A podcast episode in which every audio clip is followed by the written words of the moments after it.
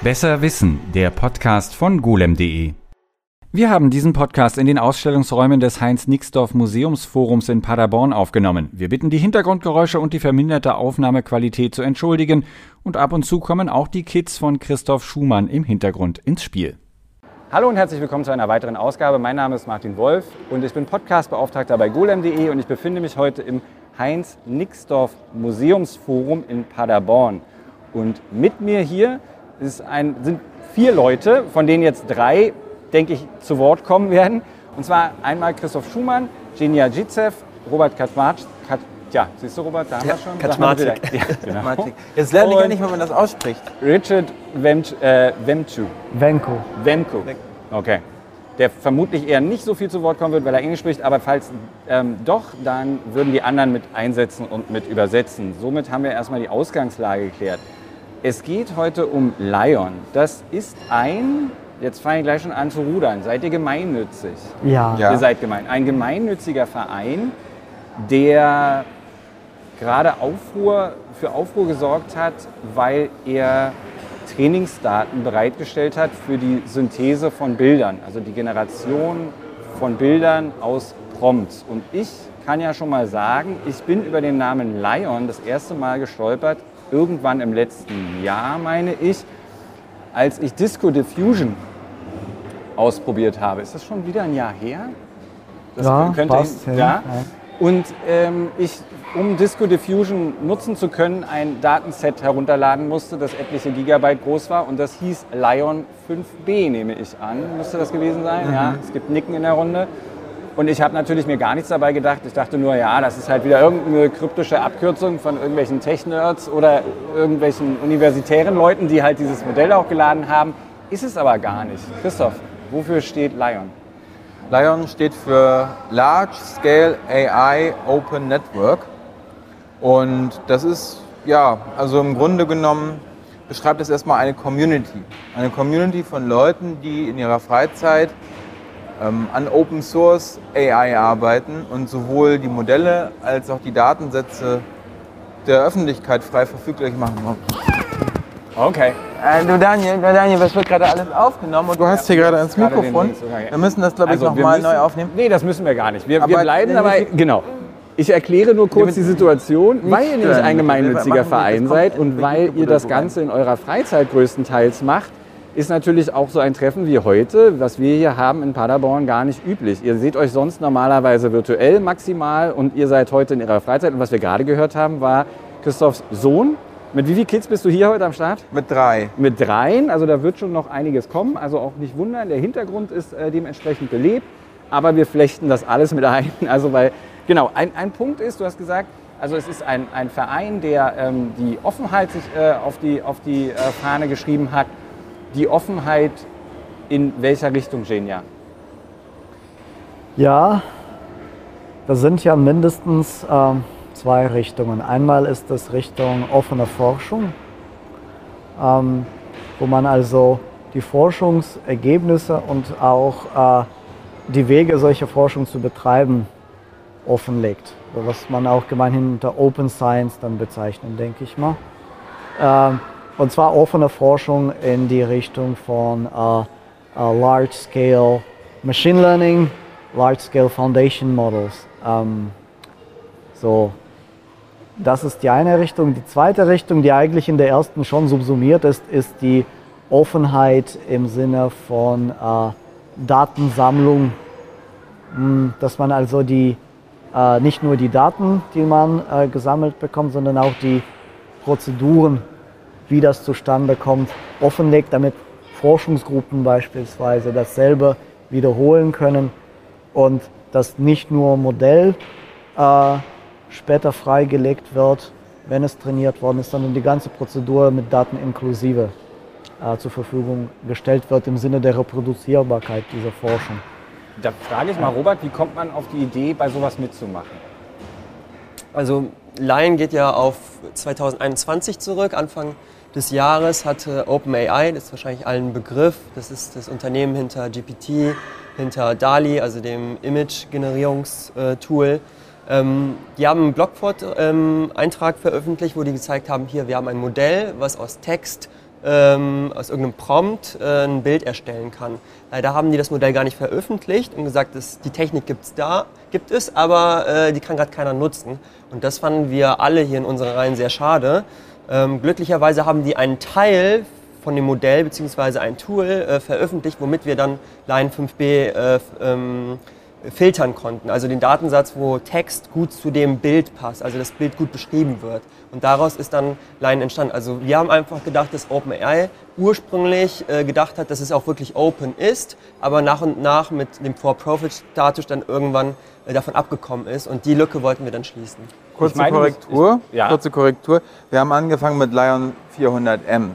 Und die Anfänge, die waren eigentlich so, ja, also es gab halt solche, Robert war zu der Zeit, hatte sich mit dem Trainingscode beschäftigt. Es gab so eine Open-Source-Variante von dem DALI.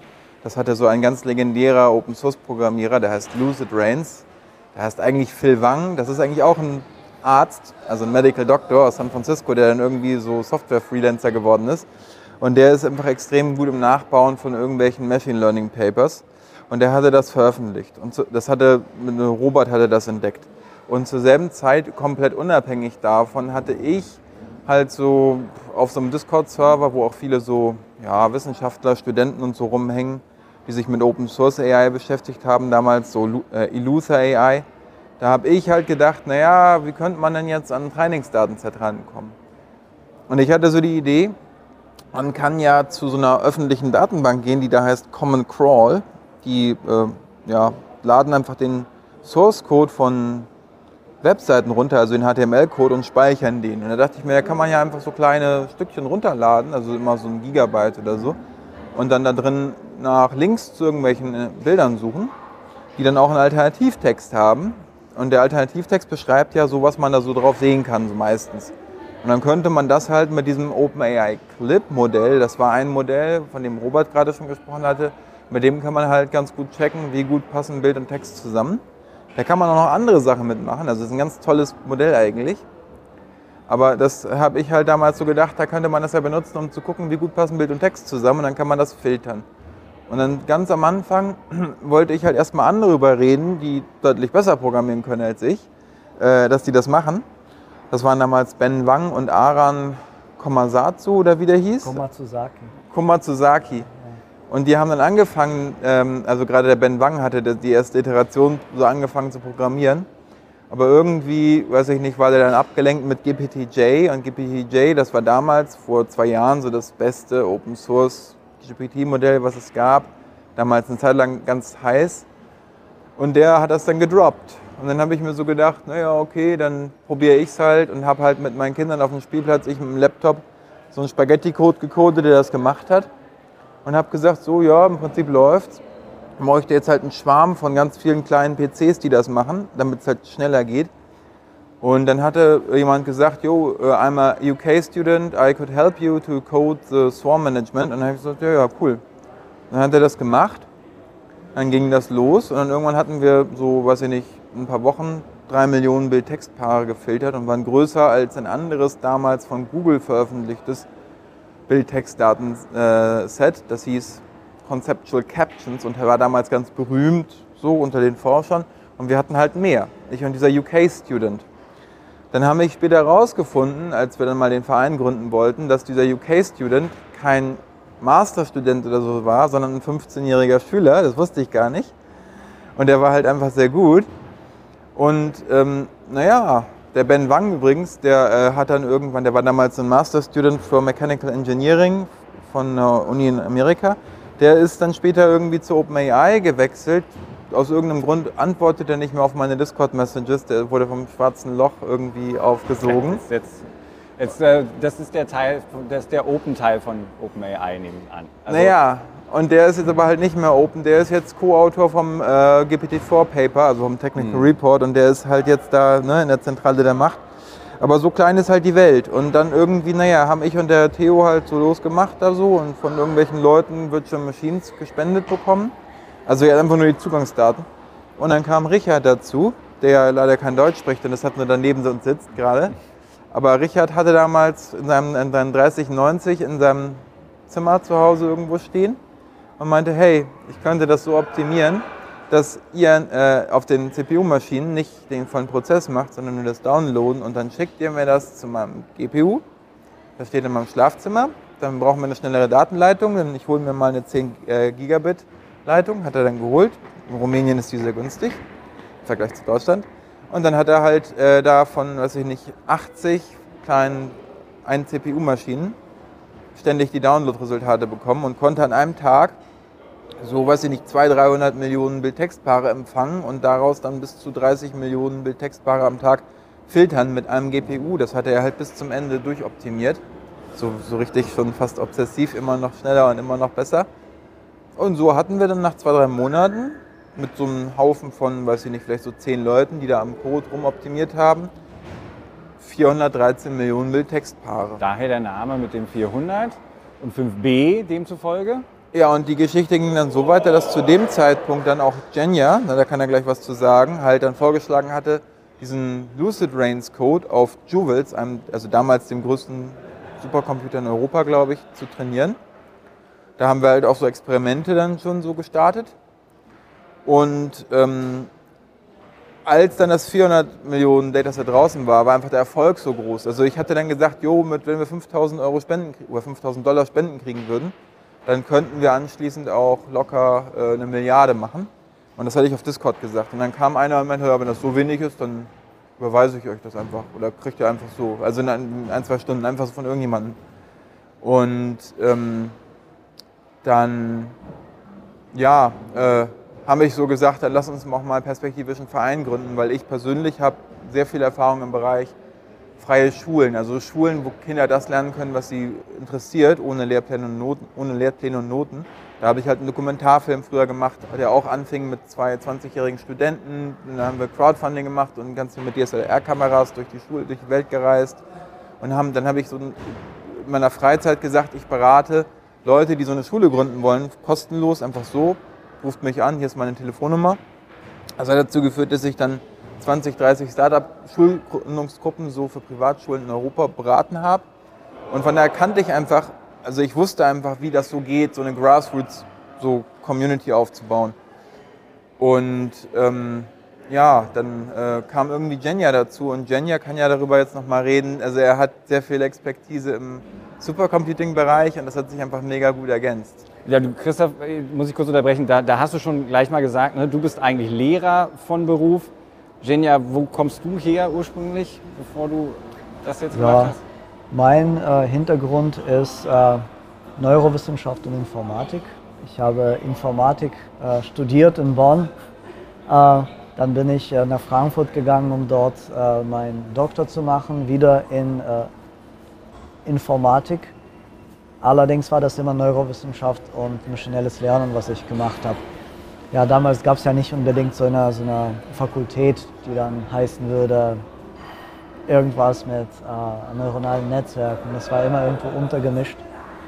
So, und äh, danach bin ich dann immer, ich habe immer diese zwei Parallelschienen gefahren. Einmal eher biologisch ähm, inspirierte neuronale Netzwerke und einmal eher Verfahren, die äh, Lernen an sich als abstraktes Ding untersucht haben, also maschinelles Lernen. Ähm, so, dann bin ich äh, über mehrere Ecken, über Max-Planck-Institute äh, bei Helmholtz gelandet im Jülich Supercomputing Center. Ähm, so, und zur Motivation von, äh, äh, von Lion, wie ich das aus meiner Warte sehe, also das ist, Lion ist für mich also eine Punk-Geschichte. Das Problem ist äh, in der Forschung gewesen und ist immer noch, äh, dass da so mindestens diese drei Säulen gefehlt haben. So, man möchte, also man muss es ganz klar sehen, dass Untersuchungen von solchen großen Modellen, wissenschaftliche Untersuchungen, in der Wissenschaft nicht ging. Es waren ein paar äh, in der Wissenschaft schon, aber in ein paar kleinen äh, ausgewählten Zirkeln, die in großen Industrielabs gesessen haben, haben die Leute das für sich äh, erforscht. Und die Basis-Community, Forschungscommunity, maschinelles Lernen war davon ausgeschlossen. Und wir waren auch äh, an unserem Standort, wo ich meine äh, Forschungsgruppe habe, so etwas verzweifelt, wie man dann äh, vorgeht. Wir hatten eine recht große Maschine, den äh, Supercomputer Jewels, jetzt heißt es Jewels Booster, äh, und äh, hätten im Grunde die Hardware-Voraussetzung, etwas zu machen. haben aber dann andere Sachen nicht gehabt, zum Beispiel eben keine Daten, die auf äh, ausreichend großen Skala sind und keine äh, Workflows, die offen genug sind, dass man sagt, okay, wir wiederholen einfach Experiment X, das so wichtig ist, oder wir bauen ein Nachfolgerexperiment, weil die Papers sind zwar da, aber die sind so geschrieben, dass man beim Nachbau doch wichtige Elemente ne, äh, suchen muss. Also die fehlen, also es ist nicht wirklich reproduzierbar. So, und wir haben ja über Offenheit gesprochen, das sind diese zwei Dinge. Äh, die offene Forschung, dass man erklärt, wie man eigentlich Experiment aussetzt. Und die zweite Sache ist Open Source, dass man auch die Komponente, die dafür nötig sind, direkt wiederfindet und die zusammenstecken kann und ein Experiment nachstellen. So Open Science, Open Source hat einfach nicht stattgefunden, korrekt, äh, in korrekter Weise äh, im maschinellen Lernen auf den großen äh, Skalen. Und dann hatten wir tatsächlich während eines Journal Clubs äh, DALI Paper durchgenommen. Das hat äh, mein Postdoc äh, Mehdi Certi vorgetragen. Und wir waren dann, ja, hatten schon ja gewusst über diese Arbeit, dass es toll ist. Und dann haben wir verstanden, das muss man ja auch mal zumindest reproduzieren können und zeigen, dass das, was da berichtet wird, nicht irgendwelche selektive Samples sind, die und das alles andere vielleicht nicht so gut aussieht. Mag sein, dass das System gar nicht das hergibt, was im Paper geschrieben ist. Und haben festgestellt, es geht ja gar nicht außer den paar Codes, die Phil Wong, Lucid Reigns, zur Verfügung gestellt hat. Die waren aber auch keine Codes, die man auf dem Supercomputer direkt ausführen konnte. Sondern es hieß dann, man soll zunächst mal Expertise holen, dass die Leute auf dem Supercomputer überhaupt sowas ausführen können, dass Code da ist und dass die Daten da sind. Und dann haben wir uns wirklich am selben Tag direkt aus der äh, äh, Journal Club Sitzung begeben, so ein bisschen auf die Suche, wer macht was und sind auch direkt am selben Tag gelandet, sowohl auf der Repo von äh, DALI Reproduction, Phil Wong, haben da was geschrieben, wer macht denn was und äh, sind auch auf Discord-Server gegangen, wo DALI Reproduktion stattfand. Witzigerweise ist dieser Server genau derselbe, der jetzt Lion Public Server ist. Der wurde dann irgendwo mal umbenannt. Man kann es übrigens alles nachvollziehen, das ist immer noch alles offen, die Daten, die Zeiten, wo wir uns miteinander zum ersten Mal äh, in Verbindung gesetzt haben, gesprochen. Äh, so, und dann hat man festgestellt, es gibt diese komplementäre Expertisen und äh, komplementäre Arbeitsteilungen, wer was macht. Christoph, Datenset sammeln, Robert auch, Datenset sammeln, Community antreiben. Wir auf der Supercomputing-Seite, auf der Machine Learning-Seite, wo wir schon mal ein paar größere Netzwerke bei uns laufen lassen haben, aber mit Daten, die viel weniger Skalen haben, so ImageNet, das übliche, was damals ging. Und das äh, hat sich dann, ne, also das Bankige daran ist, dass man sich äh, darüber hinweggesetzt hat, was geht. Weil ne, bei großen Forschungsorganisationen normalerweise sollte man die Leute anstoßen und sagen, ja, ist das ein Geheuer? Ist das eine äh, gute Weise, das so zu erledigen? Dann würde man komplett versacken. Das ist auch so die Frage eigentlich an die großen Forschungsorganisationen die mit unseren Steuergeldern finanziert werden. Ne? Max Planck, Helmholtz. Warum ist das alles so im Sande verlaufen? Warum haben wir so viel verschlafen? Und irgendwie Leute, die aus ihren äh, Freizeiten Stücken ausreißen müssen, das hieven müssten. Ne? Das ist äh, echt eine gute Frage. Also was man, glaube ich, auch nochmal verstehen muss, ist, dass wir als Open Community sind extrem agil und flexibel und können ganz schnell, wenn wir eine Idee haben, die auch umsetzen. Ja. Und wenn man jetzt zum Beispiel, weiß ich nicht, in der Uni ist und Professor ist oder so, dann hat man bestimmte Forschungsfelder, dann wollen vielleicht auch so die anderen Uni-Leute, dass man bestimmte Sachen macht und man will auch politisch oder so hm, sich nicht zu weit aus dem Fenster lehnen. Und all diese ganzen Sachen so, was denken andere Wissenschaftler von uns oder keine Ahnung, ähm, können wir das jetzt machen, können wir das nicht machen, im Zweifelsfall sagt irgendjemand von den Kernleuten, irgendjemand, der hat, ja, probier's doch einfach mal aus. So. Ich meine, die, die, die schlimme Sache ist doch, dass wissenschaftliche Community schon komplett im Einklang war, dass das sein muss, dass man so einen großen Datensatz öffentlich irgendwo haben muss für die, für die Forschung. Es hat bloß irgendwie doch keiner dann angefasst. Ich muss mal kurz unterbrechen. Robert, du bist auch du, du sammelst auch Daten aktiv oder so? Ich will nur mal kurz, dass wir die Runde einmal rund kriegen. Wie kann ich mir das vorstellen? Also du gehst ja nicht mit dem Körbchen durch den Wald, named Internet und, und nimmst die, sondern wie, wie funktioniert das? Ja, also ähm, es ist der Wald, der, den, der bei uns gerade existiert, das ist Common Crawl. Ja, das ist ein quasi Snapshot. Alle paar Monate wird äh, ein Großteil oder ein Teil vom Internet archiviert. Ähm, das ist aber ungefiltert. Das heißt, das ist ähm, relativ breites Spektrum an Daten. Äh, und natürlich auch ähm, viele Low-Quality-Daten, äh, sehr, sehr kleine Bilder, wo man nichts erkennt oder halt auch äh, Texte, die gar nicht zu den Bildern passen und so weiter. Und ähm, im Internet ist es so, dass ähm, ein Image-Tag äh, auch mit einem Alt-Tag versehen sein kann. Wenn man zum Beispiel eine schlechte Internetverbindung, das Bild nicht geladen wird, dann wird dann ein alternativer Text angezeigt.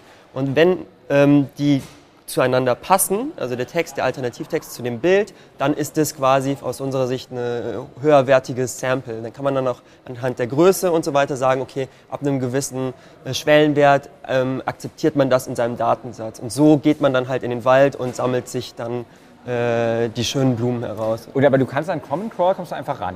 Also Common Crawl ist eine ähm, Non-Profit-Organisation, mhm. hauptsächlich von Sebastian Nagel ähm, geführt, hat sehr begrenzte Ressourcen, aber ihm, also es geht erstaunlich gut dafür, dass sehr, sehr wenige äh, Menschen dahinter stecken. Und äh, der, der, filtert, wie gesagt, nicht. Also er setzt äh, oder zeigt oder hat die Architektur, um die Daten zu archivieren, aber alles weitere, da passiert erstmal nichts damit.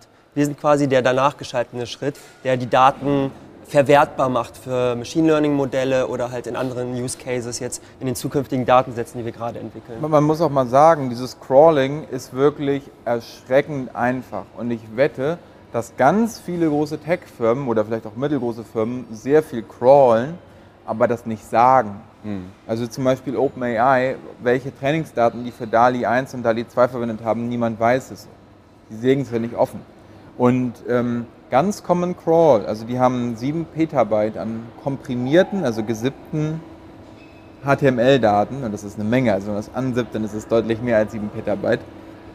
Die haben nur 20 Dual-Core Virtual Machines mit jeweils 32 GB RAM. Also das ist total easy. Ne? Ähm, die haben bestimmt einen guten Workflow, um sowas wie Duplikate zu vermeiden und so. Aber ne, das ist eigentlich bis jetzt vor kurzem nur ein Remote Worker gewesen. Das ist eine amerikanische Organisation, Non-Profit aus Seattle und die hat einen Deutschen eingestellt. Das ist Sebastian Nagel. Der wohnt in Passau und der hat das alles von zu Hause aus so gemacht, remotely. Und die haben quasi dieses Fundament gelegt, was später für ganz viele große Datensätze ähm, dann ja, von Google und Amazon und so weiter verwendet wurde. Und das war halt für uns auch der erste Anlaufpunkt. Und ganz ehrlich, also man kann natürlich sich darüber aufregen, was da vielleicht Gutes oder Schlechtes in Common Crawl drin ist. Und man kann natürlich auch sagen, ja, ihr, keine Ahnung, in Lion habt irgendwelche Bilder, die uns nicht gefallen. Aber die Sache ist die, wir machen alles transparent. Und Common Crawl erlaubt auch das transparente Checken von dem, was es denn so im Internet überhaupt so gibt. Und all die anderen Firmen, mittelgroße Firmen, große Firmen, die können einfach so mit deutlich mehr als 20 Dual-Cores alles crawlen und die sagen niemandem was und niemand erfährt es. Deshalb ist es so, dass wir quasi äh, ein super leichtes Ziel ist für jeden, der sich irgendwie über Daten im Internet aufregen will. Man kann sich das so vorstellen, ähm, dass wir eine riesige Tsunami haben von Internetdaten und von Informationen und man kann also sich eigentlich in dieser, Informa in dieser Informatik-Tsunami auch so diese AI und alles vorstellen. Ja? Und wir sind sowas wie ein kleines Forschungsboot, das ganz oben auf der Tsunami sitzt und dann vielleicht so eine kleine Drohne runterlässt und eine kleine Probe hochhält und zeigt, guck mal hier, wir haben hier so eine Probe entnommen und da sind dann irgendwie ganz tolle Daten drin in dieser äh, Probe, die wir haben. Und irgendwelche Leute, die sehen dann diese Tsunami und fühlen sich darüber äh, ja, erschreckt und dann zeigen die auf uns und sagen, ihr seid schuld. Bevor bevor wir zu den Kritikpunkten kommen, zu denen wir natürlich noch kommen, das muss ja sein, will ich aber noch mal kurz das zusammenfassen. Also, ich kann mir vorstellen, es gibt ähm, Papers, die sind veröffentlicht worden, ganz einfach auch, weil das in der Wissenschaft ja nun mal nötig ist, dass man auch offenlegt, was man da macht.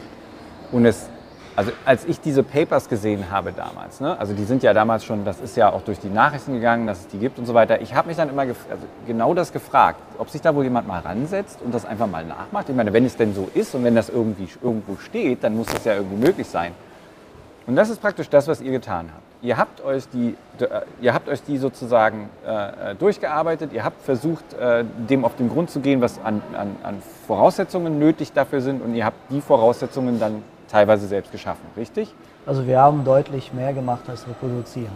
Das ist nicht auch, äh, deshalb haben wir auch den äh, Outstanding äh, Paper Award bei NeurIPS geholt, weil es nicht nur reproduzieren war, sondern viel mehr erfahren darüber, was da los ist. Ähm, äh, zum einen war das überhaupt nicht klar, was passiert, wenn man so einen Datensatz, äh, was auf Crawling-basierten äh, Daten aufsetzt, wenn man das nimmt und darauf Modelle trainiert, ob das überhaupt was wird. Es könnte ja sein, dass Leute, die ja nichts darüber preisgeben, wie die, was die für Daten ansammeln, sehr trickreiche Routinen nutzen, um die zu filtern. Und dann wird es eine Art Clean-Datensatz.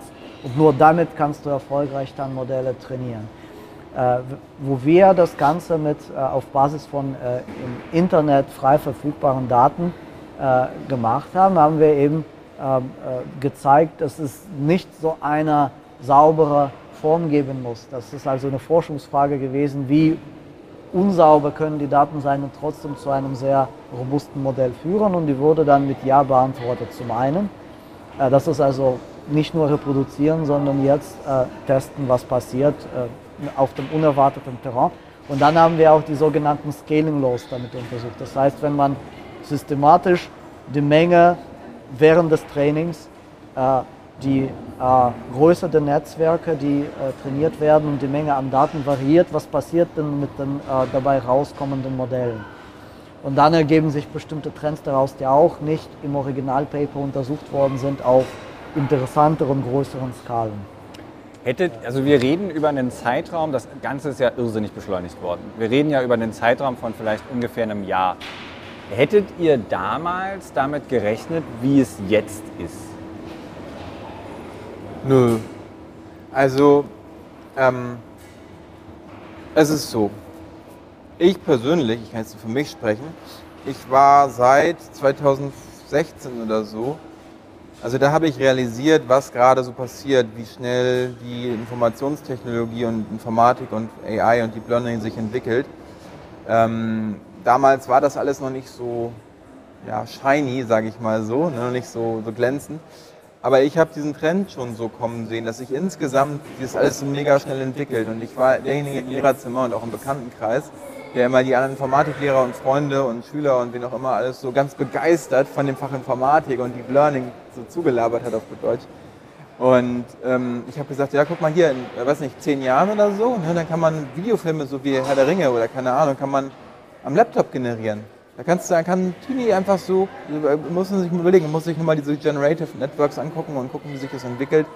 Und das wurde halt alles nie ernst genommen. Und das war für mich einfach immer nur so ein Hobby, dass ich in meiner Freizeit so Papers gelesen habe und so einfach komplett so, ja, amazed war, also begeistert irgendwie. Aber ich habe nicht gedacht, dass das mit Lion sich so entwickelt. Das war auch nie unsere Absicht. Also es war nie so, dass ich mich hingesetzt habe, jetzt gründe ich Lion. Es war einfach nur so, dass ich immer so voll war von Begeisterung und auf einmal, als Dali rauskam, dachte ich so, ja, kann man das nachbauen? Geht das überhaupt? Und auf einmal so, wow, man kann ja so viele Daten finden. Und wow, das ganze Internet ist voll mit diesen Forschungsdaten und so. Und dann, wow, da kommt Jenja, der hat einen Supercomputer da in Jülich und wow. Und dann hat, kam mal ein Schritt nach dem anderen. Robert, wie, ja, wie war es bei dir? Ja, also interessanterweise, ähm, als wir Discord damals aufgesetzt haben, da waren 10, 15 Leute, da waren wir eine kleine Kerngruppe, die alle in ihrer Freizeit, also das waren keine Vollzeit irgendwie Angestellte, ähm, bei uns, sondern das haben die alle in der Freizeit gemacht und haben überlegt, wie können sie das reproduzieren, was können die alles machen. Und ähm, was wir vielleicht nicht so antizipiert haben, ist, wie schnell es gewachsen ist. Also es gab ein exponentielles Wachstum. Wir sind gerade bei äh, knapp 25.000 Members. Viele gucken nur zu, aber wenn man halt sich durchliest, was die Leute schreiben, wenn sie das erstmal auf unseren Server gehen, sagen sie, hi, ich bin äh, Wissenschaftler an der University of Washington und ich finde toll, was ihr, das, was ihr da macht. Ich würde gerne auch mitmachen. Ja? Und ich glaube, wir haben schon im ersten Jahr schnell äh, gesehen, dass wir das fehlende Bindeglied zwischen äh, Wirtschaft und Universitätsforschung sind. Ja? Universitätsforschung ein bisschen zu träge, ein bisschen zu langsam mit den Anträgen und private Wirtschaft zu verschlossen Ja? Und wir sind offen und können schnell, agil ähm, die neuesten wissenschaftlichen Erkenntnisse transparent aufarbeiten. Ja? Und das finden die Leute so klasse bei uns. Deswegen strömen die gerade sehr zu uns. Wir kriegen sehr viele Medienanfragen, weil ich glaube, das hat lange gefehlt leider bei so was Essentiellem wie künstlicher Intelligenz und der Forschung. Wie geht's dir? Von meiner Sicht aus hätte ich das auch ähm, nicht erwartet in der, in der, in der ähm, Synergie, die dabei rausgekommen ist, wie stark sein wird. Also äh, man hat sich immer dann schon bei uns aus Jülich Supercomputing Center Warte vorgestellt, wenn man die Maschine den Leuten gibt, dann äh, wird sicher was dabei Gutes rauskommen. Aber dass es dann so stark zündet, dass das wirklich so ein Magnet und Hub wird für sehr starke Forschung, die auch sehr schnell passiert, äh, da hätte ich das auch damals äh, nicht gedacht und denke ich, ich habe es stark unterschätzt.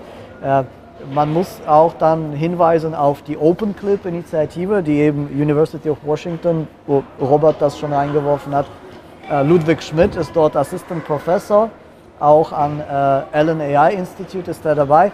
Und er hat eben die Situation gehabt, die viele in der Forschung hatten. Der hatte exzellente Leute, PhD-Studenten, die alles können, aber es fehlen Ressourcen. Also die haben keine Compute-Ressourcen, die konnten nur auf sehr kleinen Skalen arbeiten, haben dort sehr interessante Sachen gemacht. Aber als die dann endlich mal auf einer Großmaschine was machen durften, da hat es gezündet. So, dann haben wir uns gegenseitig befruchtet. Also die wussten nicht so wirklich, wie man so eine, mit so einer Großmaschine umgeht, wie man Distributed Training fährt und so weiter. Wir wussten das, haben wir uns auch nicht ausgekannt in dem, wie man jetzt zum Beispiel ganz systematisch die Auswirkungen testet, wie man jetzt Datensatz dann verändert und was das für die Modelle bedeutet, äh, die man untersucht. Das wussten sie alles äh, in- und auswendig. Und äh, diese Verschmelzung fand in vielen Projekten so statt. Da kamen die Leute mit sehr starkem Hintergrundwissen im Core Machine Learning, hatten aber nie eine große Maschine angefasst oder große Skalen, generell Daten oder Compute. So, und diese Verschmelzungen haben so eine Art, eine Riesenexplosion ausgelöst, tatsächlich. So, das trägt immer noch jetzt. Benutzt ihr Teile, also mal unabhängig von den akademischen Sachen, über die ich jetzt wirklich viel gelernt habe, also eben diesen Forschungsaspekt, den haben viele Leute tatsächlich, glaube ich, wirklich nicht auf dem Schirm, also inklusive mir auch, dass ihr wirklich da auch aus dieser Forschungscommunity eben euch also speist, äh, leutemäßig und auch äh, Info, also, äh, ne, also für die Hintergründe. Ähm, aber benutzt ihr das, was jetzt da gerade läuft, zum Beispiel bei Midjourney oder so, benutzt ihr das auch selber? Also man muss da ganz klar sagen, dass der eigentliche Erfolgsantrieb komplett aus der Forschung stammt. Also hätten wir jetzt OpenClip Leute nicht mit Forschungsanreiz anziehen können, dann wäre das alles nicht passiert. Also die Companies, die drumherum äh, sich tümmeln und dann auch Ergebnisse für sich nutzen und abgreifen, da sind so Beiprodukte. So, so muss man das sehen. Äh, der Hauptantrieb war am Anfang zumindest in der Entstehungsphase Forschung und die Leute, die ihre Forschungsprojekte schon sowieso gefahren haben und dann hat es in allen Ecken irgendwas gefehlt. Und die haben in Lion einen gemeinsamen Nenner gefunden, um zusammen zu dem zu kommen, was die schon immer wissen wollten. Aber was passiert? Ja, ja die, die jetzt, ne, Midjourney, uh, Stability, die haben sich auf Lion-Servern getümmelt die haben ihre Produkte im Grunde dann auf der Basis der Forschung aufgesetzt, die passiert ist. Und klar, also äh, ich habe sowohl äh, irgendwo Stable Diffusion äh, aufgesetzt und äh, wir experimentieren darum äh, ziemlich viel forschungsmäßig. Mit Journey nutze ich jetzt persönlich nicht, vielleicht Also andere. ich kann so ein bisschen ja. was zu der Hintergrundgeschichte erzählen. Ähm, also, zum Beispiel ähm, Emad Mostak der CEO von Stability. Der kam irgendwann so 2021 im Anfang Dezember oder so auf unseren Server, auf den Discord-Server. Und dann meinte er so, ja, ich bin ein, oh Sekunde, mein Sohn will irgendwas. Der Sohn, möchte noch. Hm? Ja, Mikro, Mikro, Vorsicht. Du hast ein Mikro, das wird aufgenommen. Ja. Ich weiß, ich brauche noch so 20 Minuten und dann können wir zusammen spielen hier durchgehen und was essen. Dann. Gleich. Ja, meine, Welt, wir können hier gleich, 20 Minuten. Mhm. Ja, so ist das. Also Emad Mustar kam so Anfang Dezember 2021 auf unseren Discord-Server.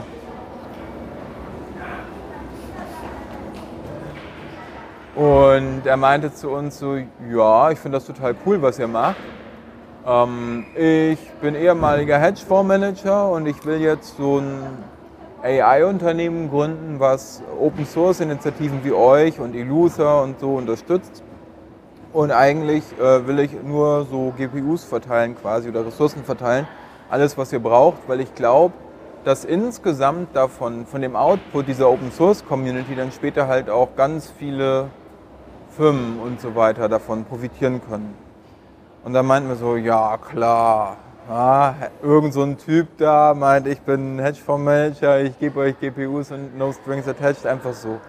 Und wir haben das überhaupt nicht ernst genommen und ganz skeptisch dann diskutiert so. Und ja, nach so ein, zwei Wochen, also der hat dann immer wieder mit uns geredet, dann meinte er so, ja nee, wirklich, guck mal hier, hier ist ein Interview von mir, ich war mal auf Bloomberg und dann hat er uns so ein Bloomberg-Interview gezeigt, so von vor drei, vier Jahren, keine Ahnung. Und ähm, dann irgendwann hieß es so, er hatte wohl eine Open Source Forscherin, Catherine Crowthen, die damals so diese ersten Diffusion Models Auch relativ berühmt in der Szene. Ja, ja, also das war so die, die ja. erste, die so coole Open Source Modelle ja. gemacht hatte, die damals richtig heiß waren. Und der hatte, sie, äh, hatte der EMAT wohl so 16 A100 GPUs gegeben. Und irgendwann hieß es, ja, können wir auch welche haben. Also zu dem Zeitpunkt war Lion 5B schon so eigentlich fast fertig. Wir hatten schon, glaube ich, das meiste runtergeladen gehabt und wir was, oder nee, ich weiß gar nicht. Also wir hatten die, die Pipeline fertig. Und wir wollten jetzt einfach nur noch das Ganze dann halt über 5 Milliarden, also wir wollten halt das dann filtern, die ganzen Bilder. Und dann war halt so die Frage, wo kriegen wir denn einen Provider und was kostet das und wie viel Geld kriegen wir dann woher und wie machen wir das alles. Ja, und dann hieß es, dass ähm, der EMAT Mustag uns wohl auch so mal so 8 oder 16 GPUs zur Verfügung stellen würde. Und wir, wir haben mich gefragt, von wo denn? Ja, frag mal irgendwie den Aran oder frag mal hier die Catherine oder so. Die hat dann noch so ein paar GPUs, die könnt ihr dann einfach verwenden. Dann soll sie euch einfach die äh, Passwörter, Passwörter geben. So. Ja, und so war das dann. Und dann auf einmal fingen wir an, daran zu glauben, dass das nicht nur Gelaber ist, ne, sondern dass da auch was dahinter ist. Und das war von Anfang an komplett no strings attached. Das war einfach so, ja, wir mögen, was ihr da macht und wir unterstützen das. Man könnte es natürlich auch andersrum sehen. Also die Arbeit, die ihr gemacht habt, ist äh, äh, sozusagen in, in in Hardware entlohnt worden. Ne? Und ihr habt eigentlich die Grundlagen dafür gelegt, dass die Leute, also ne, aus dieser Sache, dass er verschiedene Startups, also ich verstehe das so, wie er das sagt, ne, dass er so eine Art eigenen Inkubator sich vorgestellt hat, ähm, der als Community irgendwie neue Firmen generiert. Daraus ist jetzt entstanden, dass Midjourney selber als ein, als ein Unternehmen sozusagen das? Ne? Oder äh, von, von, was war der der CEO dann letztendlich? Ist das Stability? Von Stability. Stability, von, von Entschuldigung, ja, das habe ich jetzt Midjourney ist, Midjourney ist noch wer anders. Ja. Also ja, ja. Ich, ich, ich, ich, ich meine jetzt Stability. Noch. Also, aber Stability ist ja praktisch jetzt im Moment einfach ein großes Unternehmen, also einer der großen Player äh, äh, generell, was, was äh, KI betrifft. Ne? Also die haben alle auf den Schultern von dessen, was unsere Community, jetzt nicht nur Lion der Verein, ja. sondern die Community gemacht hat, auf deren Schultern stehen die. Ja. Und ich kann das wirklich im Detail erklären. Also zum Beispiel hier Stability hat diese One äh, Billion Evaluation bekommen äh, und äh, 100 Millionen Dollar geraced, nachdem ähm, Stable Diffusion trainiert wurde. Und Stable Diffusion heißt nicht Stable Diffusion, weil es von Stability trainiert wurde, sondern das war vor einem Jahr so circa, das war, da war ich in der Türkei mit meinen Kindern und meiner Frau am Pool und da hieß es so, ja der Emat, der uns halt so ein bisschen unterstützt hatte zu dem Zeitpunkt schon, ne? also mit dem war ich so auf Discord ganz gut im Kontakt, das ist total surreal, also ne, der Gründer von so einer Multimillionen-Firma ja. aus UK, ne, ehemaliger Hedgefondsmanager und ich Lehrer in meiner Freizeit, ja ich chatte halt mit dem, ne, wie geht's denn so den Kindern und ja, was machst du so und keine Ahnung und so. Und der hatte mich zu dem Zeitpunkt auch mehrmals gefragt, zum Beispiel, ob ich da arbeiten will. Ich habe gesagt, nö, ich bin glücklich, ich bin gerne Lehrer, ich bin auf Lebenszeit verbeamtet, warum sollte ich jetzt irgendwas machen? Ich will gerne die Open Community weiter unterstützen. Und der hatte damals gesagt, jo, ich habe mit ähm, Robin Rombach und Patrick Esser, die damals halt beide hier in Heidelberg für die Comfys-Gruppe äh, an diesen Latent Diffusion Models geforscht hatten, mit denen habe ich mal so einen Termin vereinbart. Kann ich, äh, nee, da hat er, hat er so gesagt und dann meinte ich so, ja, kann ich da nicht mal mit in den Call? Und in diesem ersten Zoom-Call, wo die das erste Mal geredet haben, da war ich dabei. Und da wurde dann so gesagt, ja, also Robin Rombach und so, die haben gesagt, ja, wir würden das gerne mal auf mehr Hardware trainieren. Wir hatten den ersten Prototypen von dem Latent Diffusion, den es auch damals gab. Der war damals auch viral, so vor 14 Monaten oder so. Und äh, den hatten sie auf 8 100 GPUs trainiert. Und ähm, da haben sie halt so gefragt, ob sie nicht mehr haben können, einfach mal so. Und der jemand hat gesagt, jo, kein Problem, ich gebe euch einfach mal so, no strings attached, zum Trainieren von euren Latent Diffusions, äh, gebe ich euch mehr GPUs. So, Punkt. Und das hatte er von seinem eigenen Geld quasi damals, noch bevor er Fund geraced hatte, vorgestreckt. Und ähm, da meinte ich so, ja, okay, äh, wir arbeiten ja gerade an dem ne, 5B-Datensatz und so und das könnte sich ja alles ergänzen, so dass wir quasi mit den, der Heidelberger Uni-Gruppe da kooperieren. Und ähm, dann haben die halt angefangen zu trainieren und das ging dann so langsam los. Und zu der Zeit hatte ich in meiner Freizeit da so gesessen im Lehrerzimmer, ne, so zwischen den Unterrichtsstunden. Und ich hatte davon gehört, dass man so, ähm, also von diesem Clip-Modell die Outputs nimmt. Ähm, das sind so Embeddings, also wie so ein Vektor, wie so eine Liste von Zahlen. Ähm, die repräsentieren, was man auf dem Bild so sehen kann. Mehr oder weniger so inhaltlich. Und ähm, dass wenn man die nimmt und dann in so ein mini, mini, mini neuronales Netz reintut, so ein äh, Linear Layer, ne, dann kann man anhand dessen vorhersagen, wie schön ein Bild von Menschen im Durchschnitt so bewertet werden würde. Das hatte ich gelesen, dass OpenAI das gemacht hatte. Ich hatte auch davon gehört, dass Catherine Crowthen das gemacht hatte. Ehrlich gesagt, im DALI 2 Paper, da, war, äh, da hatte OpenAI das verwendet und einen Blog-Eintrag oder einen Twitter-Eintrag von Catherine Crowthen zitiert, das war total lustig. Also irgendwelche Open Source Leute machen was, OpenAI verwendet das für DALI 2 und äh, ich hatte das halt so gelesen und dachte, ja, das ist ja eigentlich relativ easy, so, ne, kann ich als Hobbylehrer, also Hobbyprogrammierer so mal nachbauen. Habe das nachgebaut. Und dann hatte ich äh, so ein paar öffentliche Datensätze runtergeladen, so, also von äh, AVA, AVA zum Beispiel. Da sind halt so Fotos bewertet worden von irgendwelchen Usern von so einer Fotoplattform. Habe das trainiert und hatte dann mal so 100.000 Bilder gerangereiht danach, wie schön das kleine neuronale Netz dann so wohl dachte, wie die dann seien, auf einer Skala von 1 bis 10. Und das sah voll toll aus. Ich habe das dann meinen äh, Schülern gezeigt und den Lehrern, den Kunstlehrern, die so, ja, ja, ist ganz nett, so. Ja, der, ne, der Herr Schumann, der Christoph, der labert mal wieder so ein bisschen da über AI.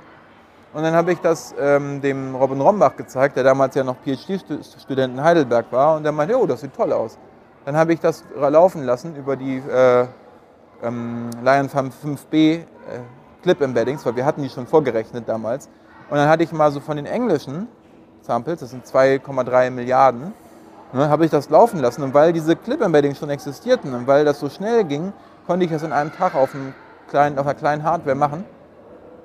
Und dann hatte ich äh, eine Visualisierung von über 2 Milliarden Bildern in verschiedene Buckets sozusagen, also wie schön die sind. Und dann sahen die mega geil aus. Und dann meinte ich einfach so zu Robin Rombach, ey du, hier die Top 600 Millionen Bilder, die sehen aber voll doll aus, ne? willst du die nicht nehmen zum Training? Und dann meinte er, ja, schick mal rüber. Dann habe ich ihm die Metadaten geschickt, also die Links. Und er hat dann das, äh, was ich nicht, da äh, dann so nochmal runtergeladen und inkorporiert irgendwie. Und dann haben die darauf dann ihr Stable Diffusion trainiert, also ihr Diffusionsmodell. Und als das dann richtig gut aussah und fertig war und die an dieses Release gedacht hatten, da haben dann die von Heidelberg sich irgendwie mit äh, EMAT da besprochen und haben gesagt, jo, lass es Stable Diffusion nennen, weil das unsere Firma heißt das Stability und das wäre ja ganz nice, so ne, als Dankeschön dafür, dass wir halt die ganzen Rechte bekommen haben. Und dann ist der EMAT losgezogen und was da genau passierte, weiß ich nicht. Ich habe dann mal so einen ähm, Artikel gelesen, wo angeblich so ein geleaktes Pitch-Deck war, wo dann der EMAT wohl den Investoren das so erzählt hatte, dass Stability das gemacht hatte. Aber äh, das war überhaupt nicht. Erst als dann die Firma, also als das dann released wurde, so, dann hatte der EMAT wohl dem Robin gesagt, hey du, ich stelle dich ein. Und dann ist der gewechselt. Aber ähm, diese ganze Forschung davor und auch zu der Zeit, wo Midjourney hochkam, ich weiß noch, äh, der EMAT war damals auch mit dem ähm, Gründer von Stability, so, äh, mit, von Midjourney irgendwie so im Gespräch auf Discord und habe dann da mal so ein bisschen mit denen geredet und das war am Anfang, also der, der, dieser David Holz, der hatte eigentlich äh, Hand-Tracking für Facebook gemacht oder so. Und der war aber voll sauer auf Facebook und wollte dann sein eigenes Generative-Ding machen. Und der hat zum Beispiel den Jack eingestellt. Das war einer der äh, Leute, die mit uns auch da auf dem Illusion-Server rumhingen. Ähm, der auch immer mal so mit der Catherine Krausen so gefachsimpelt hatte. Und der ist dann später da der Leading Engineer geworden. Mit dem schreibe ich manchmal noch so ein bisschen einfach so. Der erzählt natürlich nichts von interner, von Midjourney.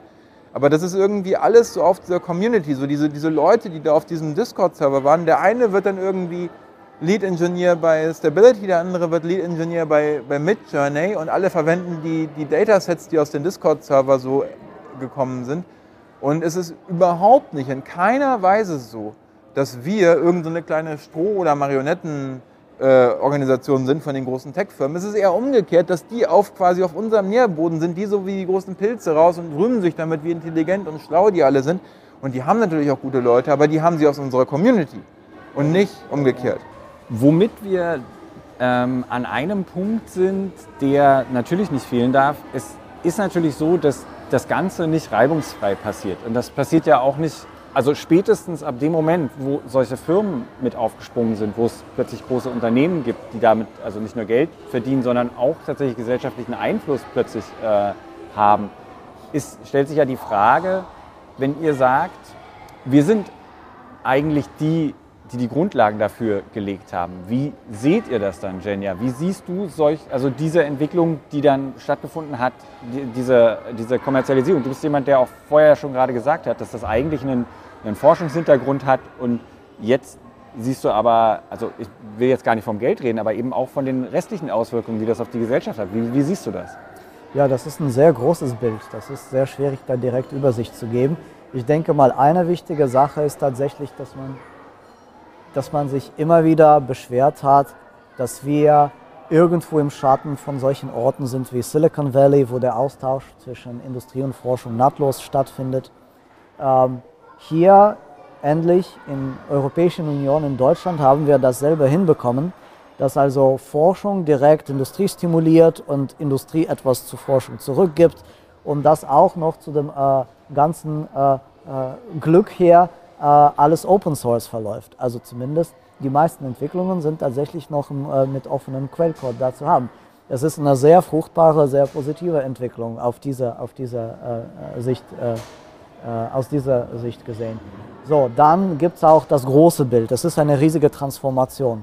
Es ist eine neue Technologie. Äh, hier sehe ich überhaupt keinen Unterschied zwischen äh, Physik, Chemie, Biologie, wenn da Durchbrüche kommen und dann Gesellschaft sich deshalb wandelt, weil komplette neue äh, Erkenntnisse anstehen oder sagen wir mal Automatisierungstransformationen anstehen.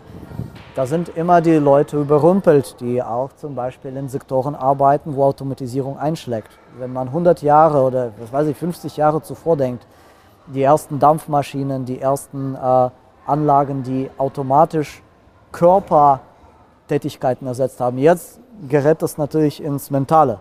Jetzt werden bestimmte routinierte mentale Vorgänge auf einmal doch durch eine Maschine gemacht. Das ist eine, genauso eine Transformation wie damals. Und die Leute haben Ängste, haben Bedenken und so weiter. Aber es ist nicht spezifisch maschinelles Lernen oder AI. Man muss es wirklich als einen gemeinsamen äh, Vorgang äh, sehen, der immer passiert, wenn eine technologische Transformation anrückt. So, dass wir da im Fokus stehen, das macht uns natürlich so, ne, dass wir darüber nachdenken. So, und wir gucken auch, äh, wie denn das äh, verlaufen kann, dass man im Wissen, dass solche Transformationen schmerzhaft sein können für die Gesellschaft, äh, Vorbeugungsmaßnahmen trifft.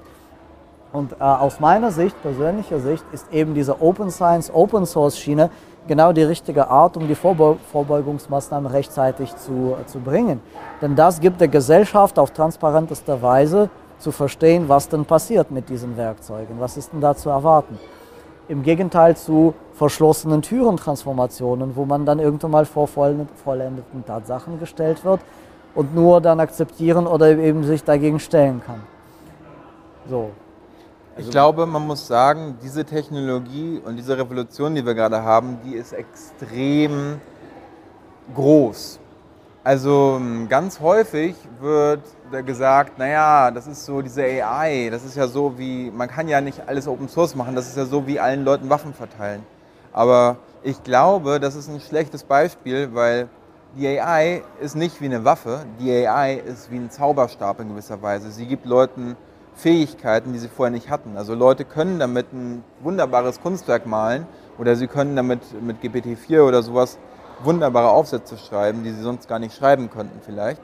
Aber Sie können das natürlich auch benutzen, um Spam zu machen oder um äh, ja, Bilder zu haben, die man halt nicht haben will. Ähm, und das Ganze ist quasi sowas wie eine, wie ich sage mal so, wie eine Superkraft. Und ich glaube, dass man jetzt, wenn man jetzt sagen würde, so mal angenommen, jeder könnte Zugang zu einer Superkraft haben, oder was wäre denn, wenn jeder Zugang zu einer Superkraft hätte, kann man zwei verschiedene Herangehensweisen haben auf dieses Problem. Wenn man davon ausgeht, dass ähm, der Großteil der Menschen oder viele Menschen ne, dann schlimme Dinge tun könnten und die Kosten dieser schlimmen Dinge wären so immens, dass es irgendwie alles aus den Fugen bringen würde. Und wenn man eher so ein wirklich ja, negatives, angstgetriebenes Weltbild hat, dann wäre die logische Konsequenz zu sagen, ja, man muss alles überwachen, man muss sicherstellen, dass niemand das für was äh, Schlechtes verwenden kann. Und man muss es ganz stark regulieren. Und die Sache ist ja die, man kann Stable Diffusion und auch Alpaca und Vicuna und dieses Open Assistant heute schon auf dem Gaming-PC gut laufen lassen. In der Zukunft wird das alles noch viel, viel besser werden, noch viel extremer werden. Da müsste man im Prinzip jeden Gaming-PC, jeden Teenager und jede Internetverbindung überwachen und quasi einen kompletten Überwachungsstaat einrichten, so wie in China oder keine Ahnung wo. Und äh, wenn man jetzt aber sagt, man glaubt, dass die Kosten oder die Risiken, die damit verbunden sind, nicht so dramatisch sind wie all die positiven Dinge, die man damit hat, dann sollte man eher, also unserer Ansicht nach, so ein Empowerment-Anreiz haben oder an, so einen Ansatz. Wir zum Beispiel, wir arbeiten ja an diesem Open Clip und auch daran, die Trainingsdaten dieser Modelle transparent zu machen und das Ganze zu demokratisieren, das heißt zugänglich zu machen für jeden. Und man kann dann ja in Zukunft diese diese Fähigkeit, diese Superpowers quasi auch verwenden, um sowas ähnliches wie ähm, Internetsicherheit, Cybersecurity oder Spam Detection oder was weiß ich was damit zu machen. Ganz konkret, unsere OpenClip-Modelle, die ähm, haben wir verwendet, um damit dann so Non-Suited-for-Work-Detektoren zu machen. Und auch ähm, hier die TU Darmstadt, mit der wir kooperieren, Patrick Stromowski, die haben auf der Basis von Clip zum Beispiel auch äh, für Gewalt und in solche ähnlichen gewalttätigen Inhalte Detektoren gemacht. Da haben wir für unsere Lion-Datasets überall so Scores in Bezug auf äh, hier Violence, also Inappropriate Content heißt das, oder halt Non-Suited for Work und so weiter. Und wir sind das Dataset nach unserem Kenntnisstand, das die meisten Safety Scores hat, das auch die Tools dafür veröffentlicht. Wir haben zum Beispiel für Open Assistant jetzt extra so ähm, Text Non-Suited for Work oder, oder halt Inappropriate Content Detektoren entwickelt. Die sind alle im Internet. Ich kann mich nicht erinnern, dass OpenAI oder Google oder so irgendwas Vergleichbares auch nur in Ansätzen gemacht hätte. Und ich kann mir vorstellen, dass in Zukunft, wenn wirklich alles voll ist mit diesem, weiß nicht, mit diesen generierten Inhalten, dass anstatt das Internet zu überwachen und wirklich jeden unter Generalverdacht zu stellen, wir stattdessen uns darauf konzentrieren sollten, solche offenen Sicherheitstools den Leuten zur Verfügung zu stellen, so dass ähm, dann jeder auf seiner eigenen Maschine so, ein Gerät, so, so eine Art Clip-Sicherheitsdetektor bloß halt noch viel besser installieren kann, um sicherzustellen, das, was ich nicht möchte, was ich von mir und meinen Kindern quasi fernhalten will, das kann ich quasi on the fly rausfiltern.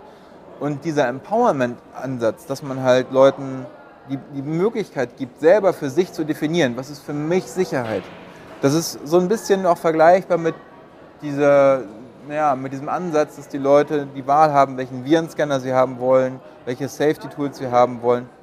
Und in den 90er Jahren, da wurde halt so oft prophezeit, dass alles durch diese krassen hier Computerviren, Ransomware, was weiß ich was, dass alles dadurch kaputt gemacht wird. Und weil die Mehrheit der User im Internet ein Interesse daran hat, dass es gute Safety-Tools gibt und dass es stabil ist, haben wir trotz ganz viele Hackergruppen und trotz ganz viel Ransomware trotzdem noch immer ein ziemlich gutes, stabiles Internet. Ja, ich denke, das ich, ich muss mal kurz nochmal mit einsetzen. Also ein Kritikpunkt, also das ist äh, ein Kritikpunkt, der aber auch ja äh, immer wieder mal auftaucht, ist ja der, dass die, also eure Art des Umgangs, das kam ja jetzt auch mehrmals raus, ist sehr offen mit dem, was ihr macht, was äh, ihr veröffentlicht und so weiter und so fort. Ihr greift aber ja auch auf Material zurück, das deren Urheber, das, das deren Urheber vielleicht gar nicht so offen äh, bereitgestellt hat. Das heißt, die Datensets, die, die dann äh, sozusagen genutzt werden, sind nicht nur komplett freigegeben. Beziehungsweise es ist schwer herauszufinden, was. Und das ist ja ein, ein Riesenpunkt, dass also äh, Leute sich ja dann auch im Nachhinein noch beschweren, dass halt jetzt irgendwie Sachen von ihnen da drin auftauchen oder irgendwas. Ich denke, das ist deshalb so in der deutschen Gesetzgebung vorgesehen, dass die Forschungsorganisationen eine extra Ausnahmeregel haben, denn es gibt immer um die Abwägung zum Wohle der Gemeinschaft und zum Wohle des Individuums. Aber würdest du ja? dann sagen, dass denn nur die Verwendung eben äh, missbräuchlich ist, wenn zum Beispiel die, die Leute, also weil dann ihr seid natürlich abgedeckt durch diese Forschungsfreiheit, das ist ja auch so, aber wenn es dann benutzt wird, um ähm, meinetwegen für die, durch die kommerziellen Firmen, ja. dann ist das ja nicht mehr das Gleiche. Also, also es gibt ja, es gibt ja die Leute, zum Beispiel Stability wiederum, nach meinem Wissen, und Spawning, was eine Firma ist, die äh, äh, ihre Vorgehensweise auf dem äh, vorhandenen Werkzeug von Lion aufgebaut hat, was Romain Beaumont programmiert hat, dieses äh, äh indexbasierte Search Engine, der beliebige Daten äh, in Lion aufspüren kann. Die haben ja dann angefangen mit Communities zu sprechen, die eben äh, Opt-out-Optionen haben möchten. Es gibt diese Opt-out-Listen, wo man sich rausnehmen kann aus dem Trainingsdatensatz. Setzen und Spawning kooperiert mit Stability, soweit ich weiß, dass die eben diese Opt-out-Listen in ihren Trainingsverfahren äh, integrieren. Das ist eine Lösung. Dass man sagt, okay, man verwertet zwar die Forschungsergebnisse, und Forschungsorganisationen sind von diesen Bedenken ausgenommen. Wenn man da aber Company aufbaut, dann muss man solche Allianzen eingehen. So, das wäre eine Sache. Äh, ich glaube, es wird bei dieser ganzen Diskussion tatsächlich oft unterschlagen, wie viel Sicherheitspotenzial besteht bei der transformativen Entwicklung von AI. Es gibt Sicherheitsbedenken, aber AI ist auch ein Werkzeug, um Sicherheit auch zu lösen. So, Absolut. Also ich will nur, weil Robert, du hast ja auch mitgearbeitet an der Sammlung. Ich will da nur noch mal kurz zurück. Siehst du das heute anders? Sagst du, okay, man hätte da vielleicht auch was anders machen können? Oder? Ich sehe es eigentlich genau umgekehrt. Diese Schwäche, die da von allen gesehen wird, ist genau die Stärke. Wenn man jetzt sich schaut, was Google und OpenAI an Datensätzen genommen hat, die nehmen genau die äh, Copyright-problematischen äh, Daten, nur es weiß keiner. Ja? Und wie sollen wir uns dann davor schützen, wenn jetzt mein Bild von OpenAI DALI jetzt verwendet wurde? Äh, wie kann ich mich dagegen wehren, wenn ich gar nicht weiß, welches Bild genau genutzt wurde? Ja? Und mit Lion haben wir den Leuten gesagt, okay, das ist ein Datensatz, der wird häufig verwendet.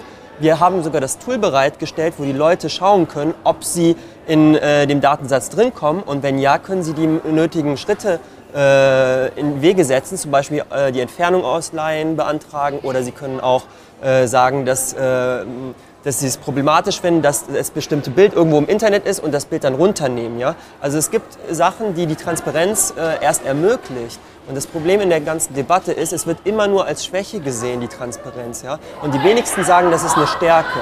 Und das ist, glaube ich, das wesentliche Problem. Ich denke, es ist auch so, dass Lion eine Art Spielwiese ist für Sicherheitsforschung. Es ist ja so, ne, ein recht ungefilterter Datensatz, der zeigt, was ist, was passiert, wenn man über öffentlichem Internet geht und dann das sammelt, bietet ja die Möglichkeiten zu simulieren, was ich tun müsste, um zum Beispiel Privatschutz besser zu gewähren, was ich tun müsste, um XYZ im Sinne der Sicherheit zu verbessern.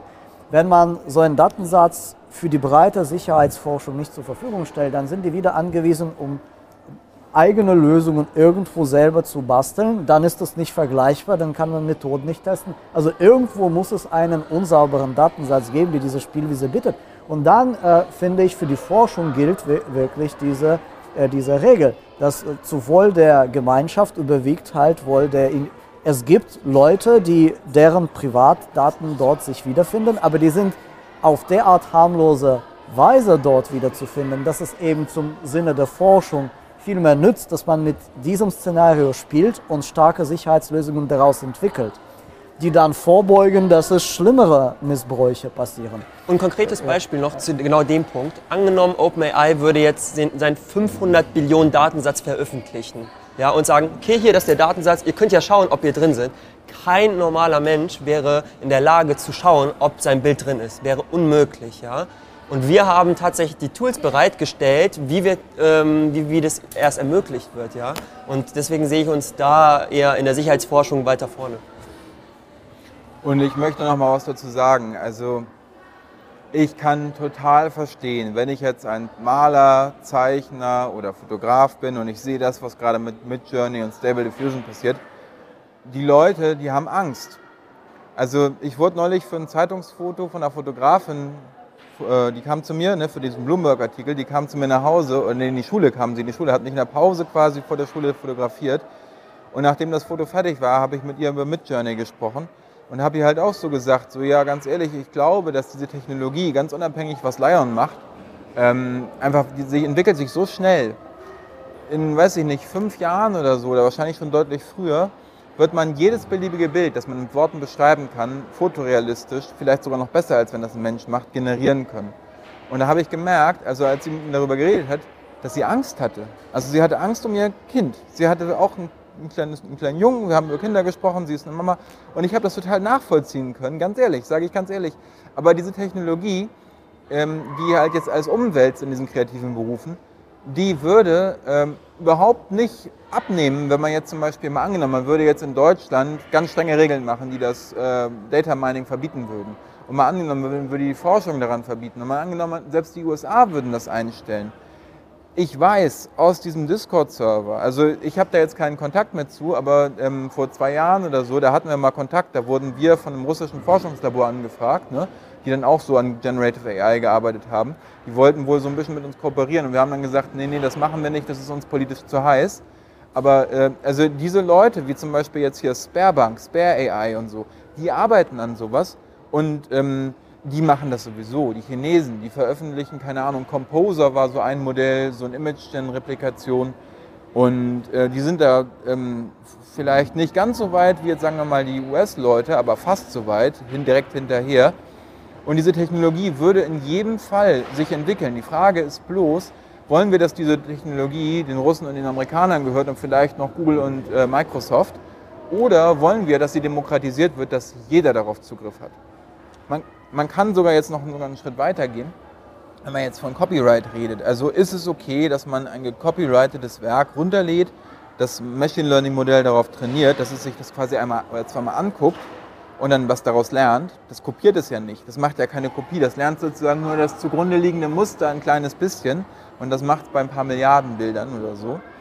Und jetzt die Frage, ist es okay? Dann könnte man sagen, naja, das macht ja ein Kunststudent auch, wenn er sich Bilder anguckt und die mal nachmalt. Man könnte immer jetzt so sagen, nein, aber bei Maschinen passiert es automatisiert, das ist ja eine ganz andere Natur, keine Ahnung. Dann könnte man jetzt darüber debattieren, ob das okay ist oder ob das nicht okay ist. Dann könnte man jetzt darüber lange vor Gerichten klagen und diskutieren über Jahre hinweg, was weiß ich was. Aber äh, am Ende des Tages wird es so sein, dass wir jetzt gerade, wir sind jetzt gerade im letzten Moment in der Menschheitsgeschichte, wo die Mehrheit der Internetbilder und Texte und auch Audio und Video von Menschen gemacht wurde in fünf Jahren, wenn man sich dann den Crawl vom Internet anguckt, dann wird die Mehrheit der Medien, der Bilder und so weiter von Maschinen generiert sein oder zumindest von Maschinen irgendwie bearbeitet oder verändert worden sein. Das wird bedeuten, das Ganze ist nur eine vorübergehende Natur, weil diese, diese Copyright-Frage, weil ähm, Maschinen-Outputs, also Out Bilder, die generiert worden sind von, einem, von, einem, von der AI, die sind nach europäischer Rechtsprechung als auch nach amerikanischem Rechtsverständnis nur dann copyrightbar, wenn ein signifikanter menschlicher Input da drin war. Also wenn ich jetzt wirklich das dann mit Photoshop oder so nochmal nachbearbeitet habe und ganz viel Prompt Engineering und so. Das bedeutet, diese ganzen Bilder, die dann im Internet sein werden in naher Zukunft, die werden alle Public Domain sein. Und dann werden die Leute wahrscheinlich auch für das Pre-Training zumindest, also für die, wenn man eine Milliarde Bilder braucht, nimmt man sich 900 Millionen oder 950 Millionen richtig, richtig äh, tolle generierte Bilder, macht darauf das Vortraining. Und am Ende die letzten 10 Millionen oder 50 Millionen Bilder, dann nimmt man dann irgendwelche Public Domain Bilder oder dann nimmt man dann irgendwelche äh, Stockbilder, wenn man jetzt eine große Firma ist, die man lizenziert oder so, keine Ahnung. Und ähm, das ist also wirklich so, die, die, diese ganze, diese, diese Idee, ne, dass jemand, wenn er ein Bild gecopyrightet hat oder einen Text oder so weiter, dass er verhindern kann, dass irgendwo auf der Welt ein Foundation Model trainiert wird, dass das dann lernt.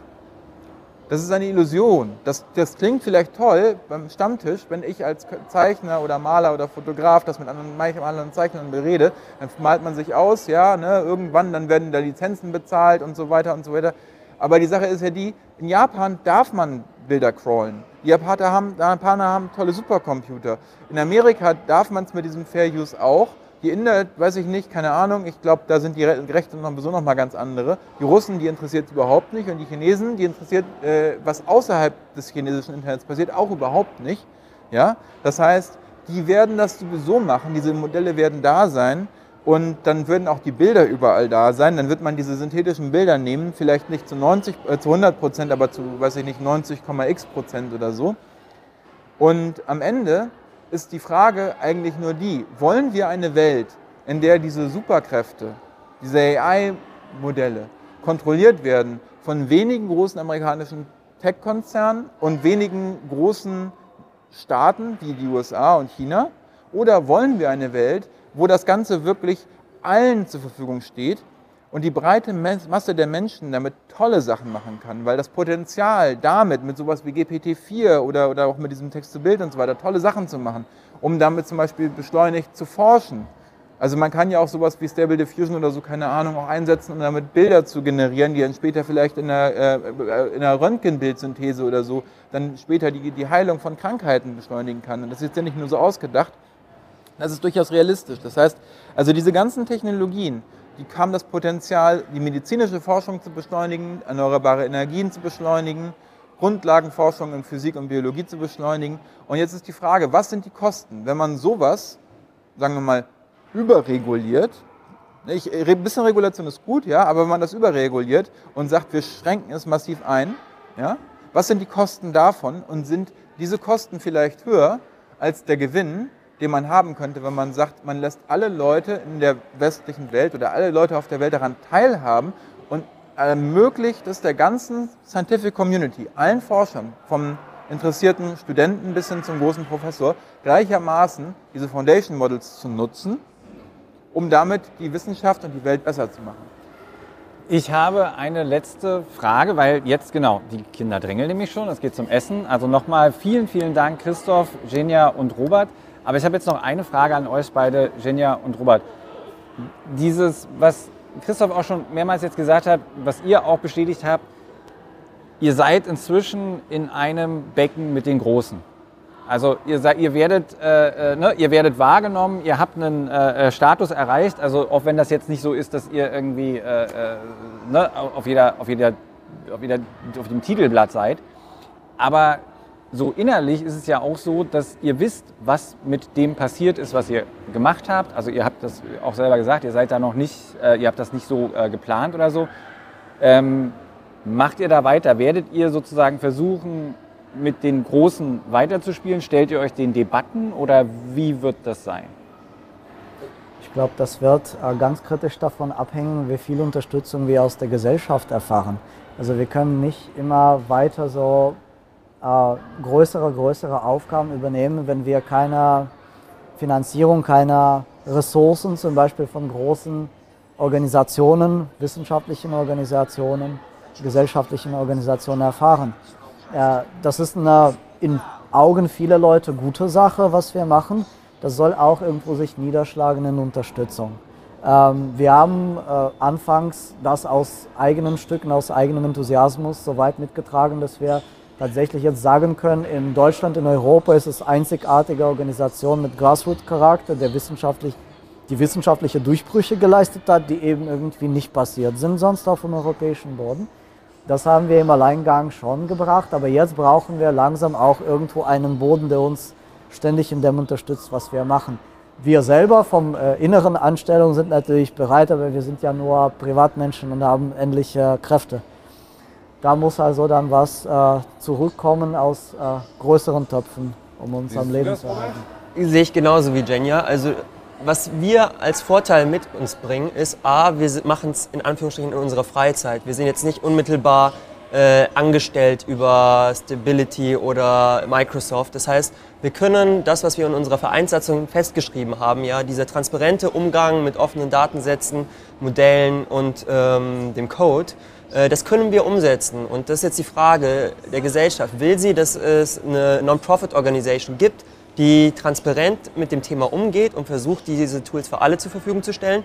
Oder will sie es nicht und will sie es äh, wenigen Oligopolen äh, in USA oder in Staaten quasi aus, ähm, aussortieren und dann in uns halt nur den Rest der jetzt zu uns durchsickert, äh, übrig lassen. Ja? Und das Christoph meldet sich fürs letzte Wort noch. Entschuldigung, ja. ich wollte dich nicht unterbrechen. Genau, und ähm, ich finde, ähm, wenn wir, wir früher ja gerade die Debatte mit Journalisten und äh, vielen Wissenschaftlern, ja, und ähm, ich sehe gerade so ein bisschen den Umschwung zu sehr, sehr, sehr angstgetrieben, zu Verständnis zu Transparenz und Verständnis, dass eine dritte Institution sein muss, neben der For-Profit-Organisation in äh, Amerika, OpenAI, Microsoft, Google und den Universitätslandschaften in Europa. Ja? Und diese Stelle füllen wir gerade.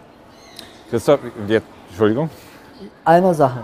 Also wir haben ja einen Umstand gehabt früher, als eine sehr wichtige Technologie komplett aus Europa weggegangen ist. Also viele Umstände, aber eine ist ja, die Search Engines, Google Search Maschine.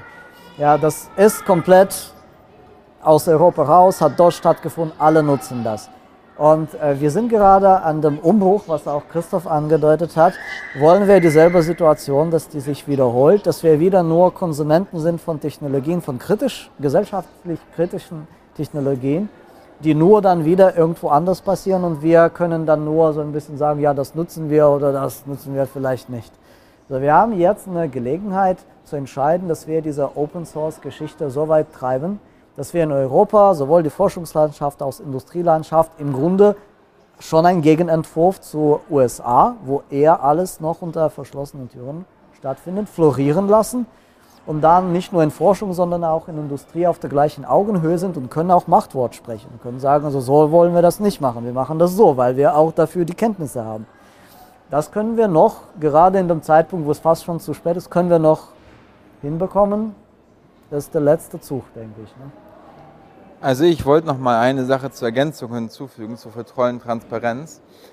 Robert hat gerade gesagt, wir sind ja alle überhaupt nicht Angestellter. Jetzt muss ich aber noch eine Sache nachsetzen. Der Richard ne, Wenko, der heute hier leider kein Deutsch spricht, der ist seit, weiß ich nicht, äh, letztes Jahr Februar oder so bei Stability angestellt.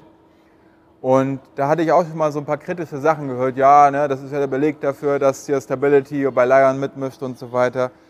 Und es ist eigentlich genau das Gegenteil der Fall, weil man muss es so sehen. Der Richard, warum hat er bei kam der zu Stability? Der war vorher bei einer anderen Firma, so der war Freelancer, hatte für so Gentech oder keine Ahnung, wie die hieß, und hatte äh, während der Zeit seinen Remote-Job komplett vernachlässigt, weil er die meiste Zeit für unser Hobbyprojekt gearbeitet hatte, komplett unentgeltlich. Und dann, als wir das Lion 5B so, so fast fertig hatten, da hatte er dann irgendwann einen Hexenschuss und seine alte Firma hat ihn dann einfach gekündigt. Und dann war er ne, mit über 50 und zwei Kindern und ohne große Reserven, saß er da so, war total deprimiert. Ich weiß noch, wir haben dann geredet und er war den Tränen nahe. Und dann meinte er so, ja, weiß gar nicht, wie es weitergehen soll. Er war so ein alter Typ, nur ob er ein alter Knacker, ob er nochmal irgendwas bekommt. Und das war die Zeit, wo ich halt angefangen hatte mit dem EMAT, so, wo er gerade so anfing, das hochzuziehen, so und ähm, wo ich mit ihm so ein bisschen so öfter mal geredet hatte. Und dann hatte ich einfach Emat mal so gefragt, so ne, unter, unter Kumpels, sage ich mal so. Ne? Hier, der Richard, der äh, ist total super mit IT-Infrastruktur und der sucht einen Job. Und dann hatte der Emat mit dem Richard gesprochen und dann hat er den Richard eingestellt und Richard hat sich super schnell in dieses ganze AWS, Supercomputing, Infrastruktur, DevOps reingearbeitet, hat das alles aufgesogen wie ein Schwamm. Also der ist so ein richtiger Workaholic, sage ich mal, so der Lifelong Learning betreibt. Und er hat dann mitgeholfen, diesen Cluster von Stability quasi in der Cloud hochzuziehen und zu managen. Und das hat er richtig super toll gemacht, sodass er jetzt ständig auch Anfragen kriegt von irgendwelchen anderen Unternehmen. Und er macht manchmal Witze darüber, dass er bei LinkedIn mal so viele Headhunter kriegt, die ihn abwerben wollen. Und ähm, er weiterhin gibt sich wirklich große Menge, äh, große Mühe, das Ganze zu trennen, ne? also das transparent zu halten und wirklich das auch so in seiner Funktion bei Lion dann äh, da keine, also auch bei Stability und insgesamt möglichst neutral zu bleiben. Und das ist ein super Punkt, jetzt um zum Schlusspunkt überzuleiten. Vor kurzem ist so ein Dokument von Google rausgelegt, von internen ähm, ja, Kommunikationen von Mitarbeitern. Und das hieß We have no mode. Und das sagte, dass äh, im Prinzip Google, also intern viele Google-Mitarbeiter, die meinen halt, dass diese Open-Source-Alternativen zu ChatGPT, sowas wie Vicuna, Alpaca und so weiter, die halt auch auf dem GPU vielleicht zu Hause laufen könnten, dass die halt super schnell immer besser werden, weil halt die Open Source Community so schnell iteriert und immer neue Sachen entwickelt und immer da kommt noch einer und da kommt noch einer. Und Lion, die Zukunft von Lion ist wirklich eigentlich nicht so die Zukunft von unserem Verein, sondern die Zukunft dieser riesigen Community, die wir repräsentieren. Also Lion ist austauschbar. Lion, dieser Verein, hat wirklich, ist wirklich nur so ein Schild auf dem Briefkasten und wir haben natürlich tolle Leute, so wie Jenja dabei und so weiter. Also ganz austauschbar sind wir nicht. Aber eigentlich, was noch viel größer ist, ist dieser Glaube an diese gemeinsame Vision, diese AI-Modelle, diese AI-Superkräfte zu demokratisieren, wo dann Google-Ingenieure, die, weiß ich nicht, 200.000, 300.000 Dollar im Jahr verdienen, in ihrer Freizeit zwei Stunden am Tag noch extra Seite an Seite mit Highschool-Schülern aus, aus England oder so an diesen Projekten arbeiten und mit Professoren und Studenten und alle zusammen. Und das ist einfach super mächtig. Auf der, auf der Basis dieses, dieses Humus, sage ich mal so, oder dieses Fundaments, da sprießen diese ganzen Unternehmen. Hier, oh, Google hat zum Beispiel von diesem Chair-GPT, von so einer Webseite und ich glaube auch von Open Assistant und so, die laden diese Sachen runter, um das zu verwenden für ihre Produkte. Es ist nicht so, dass wir da hingehen und sagen, hey, werft mal bitte ein paar Krumen für uns ab. Es ist eher andersrum. Als Schlusswort, Romain, einer von unseren äh, Core Contributors, der heute leider nicht hier ist, der wurde mal irgendwann von einem Journalisten gefragt, sag mal, ist Lion eigentlich ein Teil von Stability? Und da meinte er so, nein, Lion ist kein Teil von Stability, Lion war vorher da. Aber vielleicht ist ja Stability ein Teil von Lion. Wieso das denn? Ja, weil Lion steht für Large Scale AI Open Network. Wir sind ein offenes Netzwerk und jeder quasi, der zu der Community was beiträgt, kann sich im weitesten Sinne zu einem Mitglied dieses Netzwerks zählen.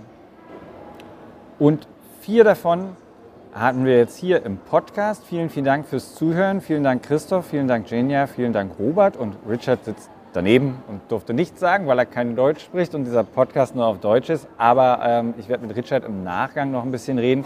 Vielen Dank ähm, dafür, dass ihr hier so offen äh, uns Rede und Antwort gestanden habt und alles zu AI und ähm, auch den damit verbundenen Folgen war das Wort, das ich gesucht habe. Das ist jetzt der zweite Podcast heute, den ich aufnehme. Ich bitte meine geistige Abwesenheit jetzt am Ende so ein bisschen zu entschuldigen. Findet man natürlich auf golem.de. Das war der Werbeblock in eigener Sache. Vielen Dank fürs Zuhören und bis zum nächsten Mal. Vielen. Dank auch. Dankeschön. Danke. Ciao. Sehr gut. Und vielen Dank an meine Kinder, die so viel Geduld haben.